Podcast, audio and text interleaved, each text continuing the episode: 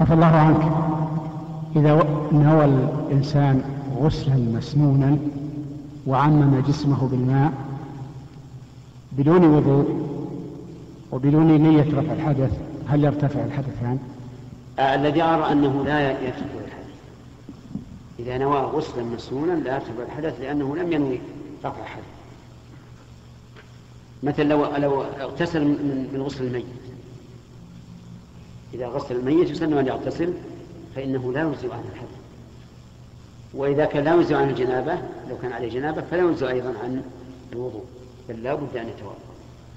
كما أن غسل الجمعة وهو واجب في نرى لا يجزئ عن الوضوء لأن غسل الجمعة ليس عن حدث وإنما هو للتطهر كما قال الرسول صلى الله عليه وسلم لو تطهرتم يومكم هذا فهو لا يجزي عن عن الوضوء. الذي يجزي عن الوضوء هو غسل الجنابة فقط.